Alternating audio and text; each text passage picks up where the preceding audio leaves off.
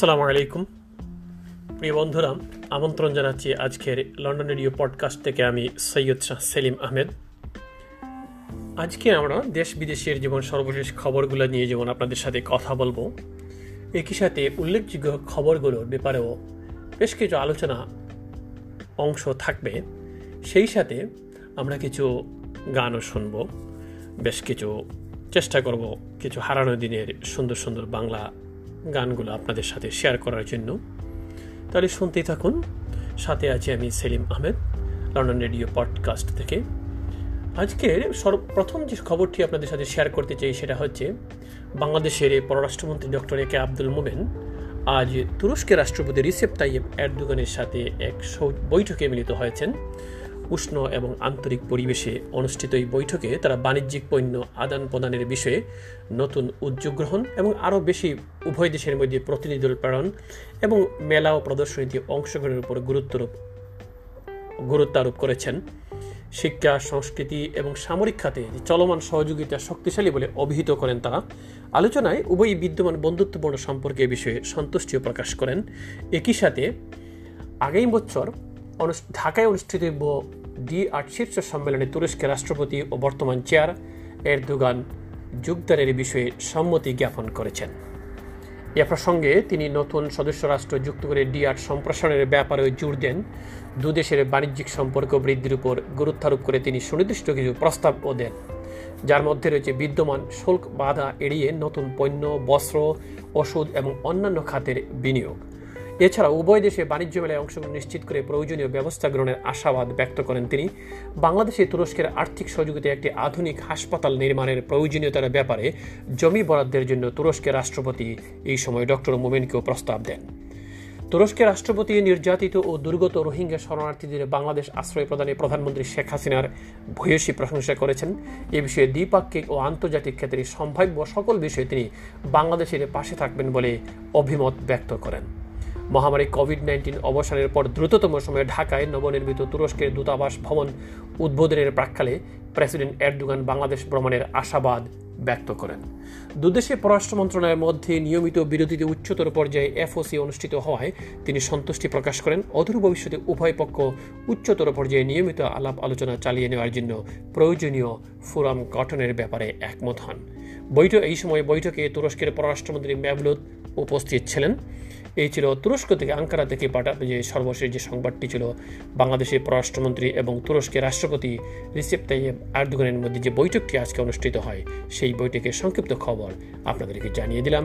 আরেকটি হচ্ছে, বাংলাদেশে আরেকটি বেশ ট্র্যাজেডি সংবাদ হবিগঞ্জের সেই সংবাদটি প্রবাসী হবিগঞ্জের, গ্রীষ্মে আসপপরিগ নামক স্থানে দুই বাংলাদেশি গুলিবিদ্ধ হয়েছিলেন। সেগুলা তাদের লাশ আজকের গ্রীষ্মের পুলিশ উদ্ধার করেছে। একটি পরিত্যক্ত কন্টেইনার থেকে কে বা কারা তাদেরকে হত্যা করে পরিত্যক্ত দুটি কন্টেনারে রেখে যায় বলে পুলিশ জানিয়েছে। জানা গেছে, দেশটির বাংলাদেশ দূতাবাস পুলিশের সঙ্গে যোগাযোগ করে পরিচয় নিশ্চিত করেছেন। তা মৃতরা হলেন আব্দুল মমিন এবং মোহাম্মদ শাহিন। এই দুজনেই দেশের বাড়ি হবিগঞ্জে।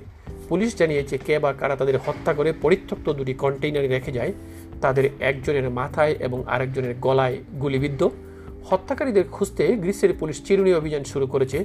হত্যাকাণ্ডের সুষ্ঠু বিচারের জন্য বাংলাদেশ কমিউনিটি ইন গ্রিসের সভাপতি হাজি আব্দুল কুদ্দুস গ্রিস আওয়ামী লীগের সভাপতি মান্নান মাতব্বর জোর দাবি জানিয়েছেন।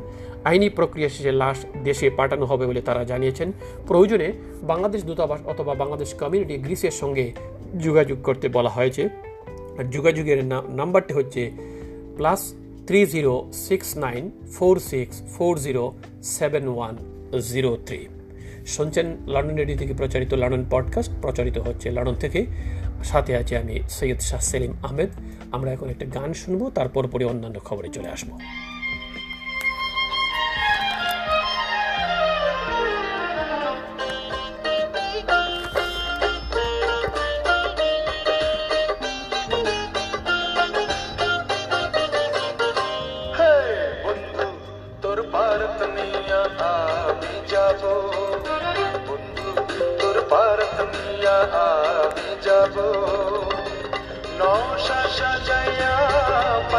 পালকিতে চড়াইয়া নশা সাজাইয়া পালকিতে চড়াইয়া, খুশিতে নেচে নেচে গান শোনাবো।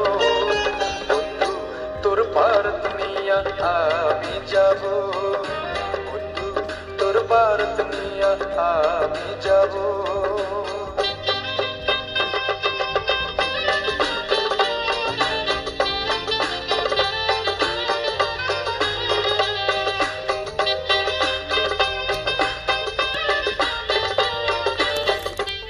শুনছেন সুবীর নন্দীর কণ্ঠে বাংলা ছায়াছবির একটি পুরনো গান।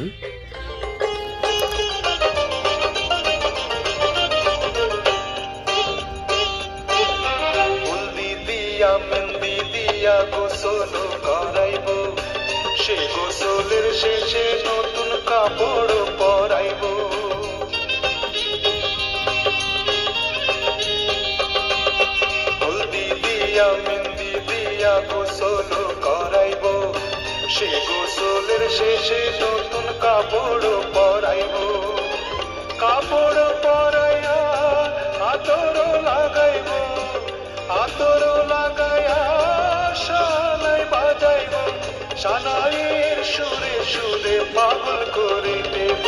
হে বন্ধু, তোর ভারত নিয়া আমি যাব। বন্ধু, তোর ভারত নিয়া আমি যাব।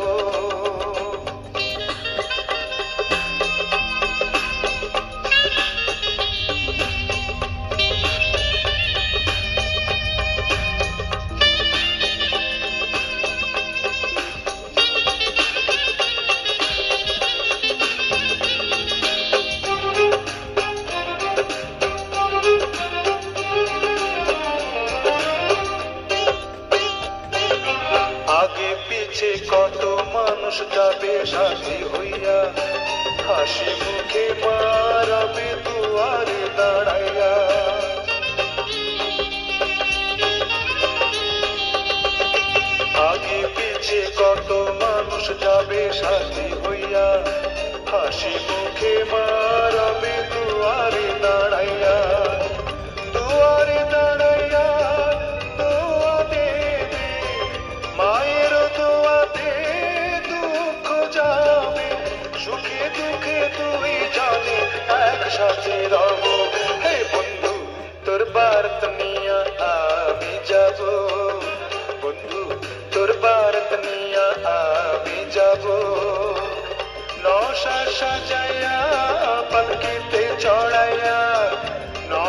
সাজাইয়া পালকিতে চড়াইয়া খুশিতে নেচে নেচে গান শোনাবো। বন্ধু, তোর ভারত নিয়া আমি যাব। বন্ধু, তোর ভারত নিয়া আমি যাব।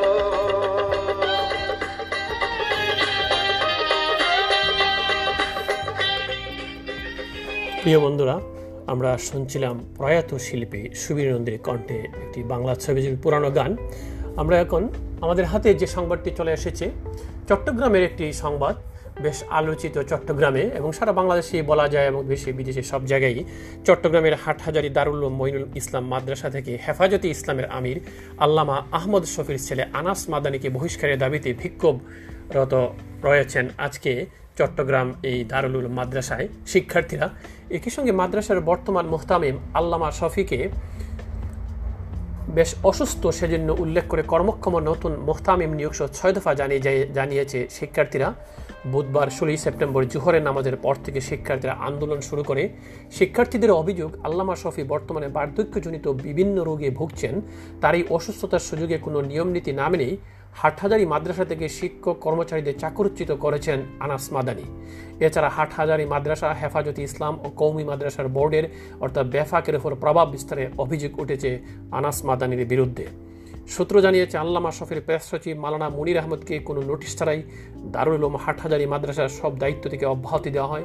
এরপর থেকেই আনাস মাদানির প্রভাব মাদ্রাসার ভেতরে প্রশাসনিক অনিয়মের বিষয়গুলো আলোচনায় আসে। আরেকটি খবর হচ্ছে সেটা হচ্ছে বাংলাদেশ বিমানের যে দীর্ঘদিন বন্ধের পর আগামী রবিবার, বিশে সেপ্টেম্বর থেকে সৌদি আরবে ফ্লাইট চালু করতে যাচ্ছে বিমান বাংলাদেশ এয়ারলাইন্স। ষোলোই সেপ্টেম্বর দুপুরে বিমানের ওয়েবসাইটে এই তথ্য নিশ্চিত করা হয়েছে। বিমান জানায়, আগামী বিশে সেপ্টেম্বর ঢাকা, জেদ্দা, চট্টগ্রাম রুটের ফ্লাইট চালু হবে। এই ফ্লাইট সপ্তাহে একদিন সৌদি আরব যাবে। একই সেপ্টেম্বর থেকে প্রতি সোমবার ও বৃহস্পতিবার ঢাকা দাম্মাম ঢাকা রুটে ফ্লাইট চলাচল করবে। এছাড়া ঢাকা, রিয়াদ, ঢাকা রুটে আগামী একুশ তারিখ থেকে প্রতি সোম, বৃহস্পতি এবং শনিবার ফ্লাইট চলাচল করবে। ঢাকা, জেদ্দা, ঢাকা রুটের ফ্লাইট আগামী চব্বিশ তারিখ থেকে শুরু হবে, চলবে সপ্তাহে একদিন।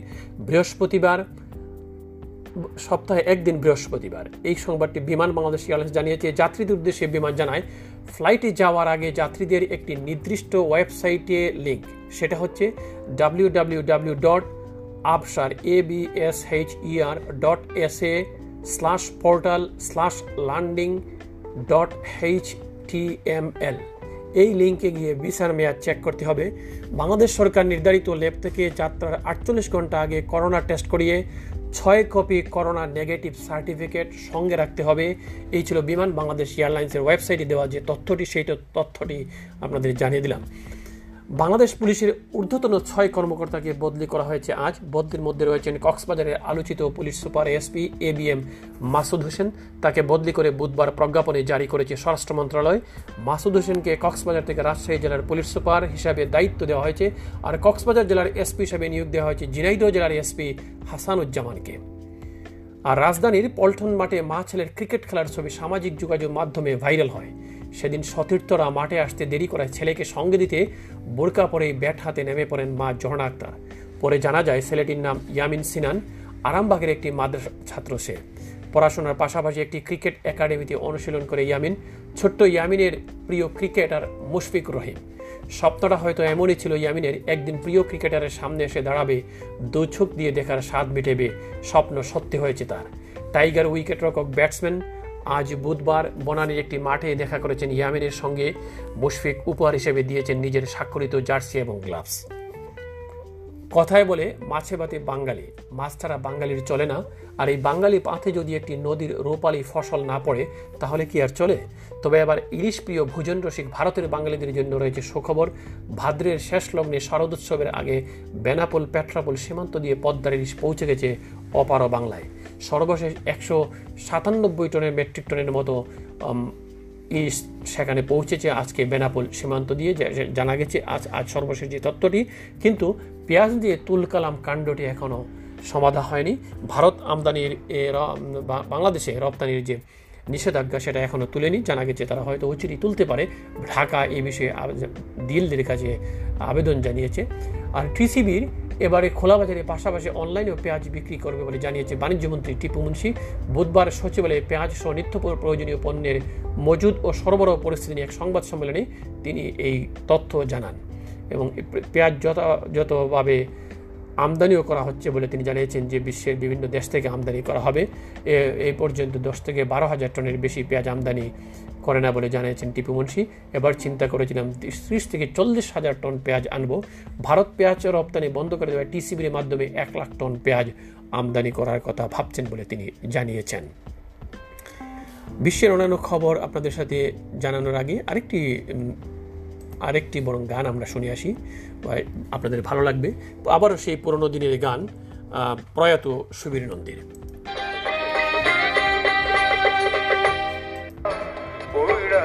দুইজন পড়াছে দুইজন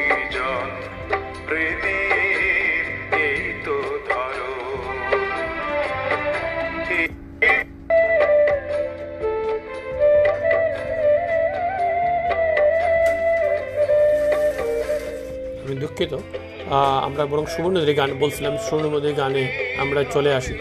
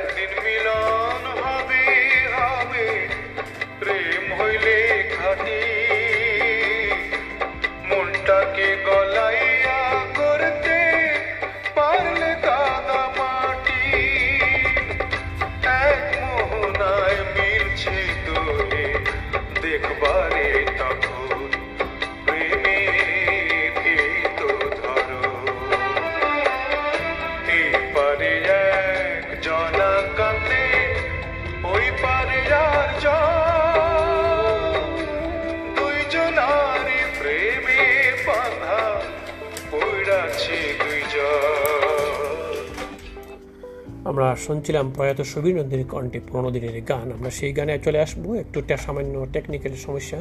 সেই সেই সমস্যাটি কাটিয়ে উঠে আমরা আবার গানে ফিরে যাব। আমরা বরং তার এই সুযোগে দোহার একটি খবর রয়েছে। সেই খবরটি আপনাদের সাথে যা শেয়ার করি। ইসরায়েলের সঙ্গে সম্পর্ক স্বাভাবিকরণ ইসরায়েল ফিলিস্তিন সংঘাতের সমাধান হতে পারে না বলে মন্তব্য করেছে কাতার। দেশটির পররাষ্ট্রমন্ত্রীর একজন কর্মকর্তা বলেছেন, ইসরায়েলের সঙ্গে কূটনৈতিক সম্পর্ক স্থাপনে আরব উপসাগরীয় অঞ্চলের দেশগুলোর পথে হাঁটবে না দোহা। মার্কিন সংবাদ ব্লুমবার্গে দেয়া এক সাক্ষাৎকারে কাতারের পররাষ্ট্রমন্ত্রীর মুখপাত্র লোলওয়া আল খাতেরে বলেছেন, আমরা মনে করে নেওয়া যে এই সংঘাতের মূল কারণ ছিল সম্পর্ক স্বাভাবিকরণ এটা কোনো সমাধান হতে পারে না। তিনি বলেন, এই সংঘাতের মূল বিষয় হলো বিপর্যয়কর পরিস্থিতি। যে পরিস্থিতিতে ফিলিস্তিনিরা রাষ্ট্রহীন হয়ে দখলদারিত্বের কবলে জীবনযাপন করছেন। আর সাবেক ব্রিটিশ উপনিবেশ ও ক্যারিবীয় অঞ্চলের দেশ বারবাডোসের একটি খবর রয়েছে। সেখানে বলা হয়েছে যে বারবাডোস ব্রিটেনের রানী দ্বিতীয় এলিজাবেথকে রাষ্ট্রীয় প্রধানের প্রধানের পদ থেকে অপসারণ করতে চায়। একই সঙ্গে দেশটি গণপ্রজাতন্ত্রী রাষ্ট্রীয় পরিণত হতে চায়। আগামী বছর এই সিদ্ধান্ত বাস্তবায়নে ক্যারিবীয় দেশটির সরকার ঘোষণা দিয়েছে। ব্রিটিশ শাসনের কবল থেকে মুক্ত হয়ে স্বাধীন রাষ্ট্র হিসাবে বারবাডোসের যাত্রা শুরু হয় উনিশশো সালে। তখন থেকে ব্রিটিশ রাজতন্ত্রের সঙ্গে আনুষ্ঠানিক সম্পর্ক রক্ষা করে চলেছে বার্বাডোস। সাবেক ব্রিটিশ উপনিবেশিক অনেক রাষ্ট্রেরও ব্রিটেনের সঙ্গে একই ধরনের সম্পর্ক রয়েছে। ঔপনিবেশিক সূত্রে ব্রিটেনের দ্বিতীয় রানী এলিজাবেথ বিশ্বের বেশ কয়েকটি দেশের রাষ্ট্রপ্রধানের মর্যাদা পান। বারবাডোসের প্রধানমন্ত্রী মিয়া মোত্তালির পক্ষে গভর্নর জেনারেল সান্দ্রা ম্যাসন এক ভাষণে বলেছেন, আমাদের ঔপনিবেশিক অতীতকে পুরোপুরি পেছনে ফেলে দেওয়ার সময় এসেছে। তিনি বলেন বারবাডিয়ানরা রাষ্ট্রীয় প্রধান হিসাবে একজন বারবাডিয়ানকে চান, আমরা কে এবং আমরা কি অর্জন করতে সক্ষম, সেটি জানাতেই এটি আমাদের আত্মবিশ্বাসের চূড়ান্ত সময় এসেছে বলে তিনি তার বিবৃতিতে বা ভাষণে উল্লেখ করেছেন। রাশিয়ার তৈরি করোনা ভাইরাসের স্পুটনিক পাঁচ নামের ভ্যাকসিনটির দশ কোটি ডোজ আমদানি করার কথা জানিয়েছে ভারতীয় ঔষধ কোম্পানি ডক্টর রেডিস ল্যাবরেটরিজ। বুধবার রাশিয়া, ভারত তাদের ভ্যাকসিন রপ্তানির বিষয়টি নিশ্চিত করেছে। রাশিয়ার ডিরেক্ট ইনভেস্টমেন্ট ফান্ড বা আরডিআইএফ ভারতীয় প্রস্তুতকারকদের সঙ্গে করা চুক্তি অনুযায়ী ভারতীয় কোম্পানিগুলো নিজ দেশে ত্রিশ কোটি ডোজ স্পুটনিক পাঁচ ভ্যাকসিন উৎপাদন করতে পারবে। জানা যায়, ডক্টর রেডিস ভারতের সবথেকে বড় ঔষধ প্রস্তুতকারী প্রতিষ্ঠানগুলোর একটি। রাশিয়া থেকে ভ্যাকসিন আমদানির ফলে দুই দেশের মধ্যে নতুন করে বড় বাণিজ্য সম্পর্ক গড়ে উঠবে। এর আগে রাশিয়া থেকে তেল ও অস্ত্র আমদানি করত ভারত। এদিকে রাশিয়ার ভ্যাকসিনের তৃতীয় ধাপের পরীক্ষা বাদ দিয়েই এটিকে অনুমোদন দেওয়া হয়েছিল বলে পশ্চিমা বিশ্বে এ নিয়ে নানা বিতর্ক শুরু হয়। রাশিয়ার বিজ্ঞানীরা জানিয়েছেন, অনুমোদনের পর এই ভ্যাকসিন প্রয়োগ করার মধ্যে এর কার্যকারিতার প্রমাণ পাওয়া গেছে, তবে এখন পর্যন্ত এই ভ্যাকসিনের কোনো দাম নির্ধারণ করা হয়নি। এটা রয়টার্স পরিবর্তিত এই খবরটি, ভারতের যে সংবাদটি ছিল সেই সংবাদটি জানিয়েছিলাম একদিকে চলছে বিভিন্ন চুক্তি, কিন্তু অবরুদ্ধ গাজা উপত্যকায় অন্যদিকে বিমান হামলা চালিয়েছে ইসরায়েল। এদিন ইসরায়েলের উত্তরাঞ্চলে গাজা থেকে রকেট হামলা চালানোর সতর্কতামূলক সাইরেন ও শোনা গেছে। প্রত্যক্ষদর্শীদের বরাদ দিয়ে রয়টার্স জানায়, বুধবার অতর্কিতভাবে গাজা নিয়ন্ত্রণকারী সশস্ত্র দল হামাসের একটি প্রশিক্ষণ ঘাঁটিতে হামলা চালিয়েছে ইসরায়েল। ইসরায়েলের সামরিক বাহিনী জানিয়েছে ভোররাতে ফিলিস্তিনিদের ইসলামপন্থী রাজনৈতিক গোষ্ঠী হামাস নিয়ন্ত্রিত গাজায় তারা দশটি বিমান হামলা চালিয়েছে। এই ছিল আজকের এই সর্বশেষ যে পডকাস্টগুলো আরও কিছু খবর রয়েছে তার আগে আমরা আপনাদেরকে আরও একটি গান শুনিয়ে দিই তারপর পরে আমরা বিদায় নেব।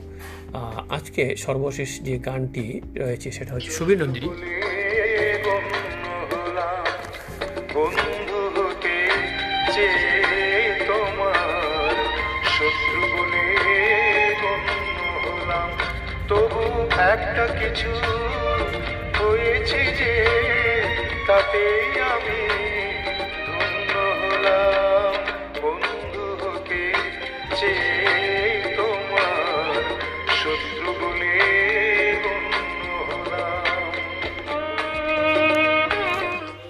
প্রিয় বন্ধুরা, আর এই গানটি শোনার মধ্য দিয়ে আজকের লন্ডন রেডিও পডকাস্ট এখানেই শেষ করছি। ভালো থাকুন, যে যেখানে থাকুন, সুস্থ থাকুন, নিরাপদ থাকুন, এই আমাদের প্রার্থনা।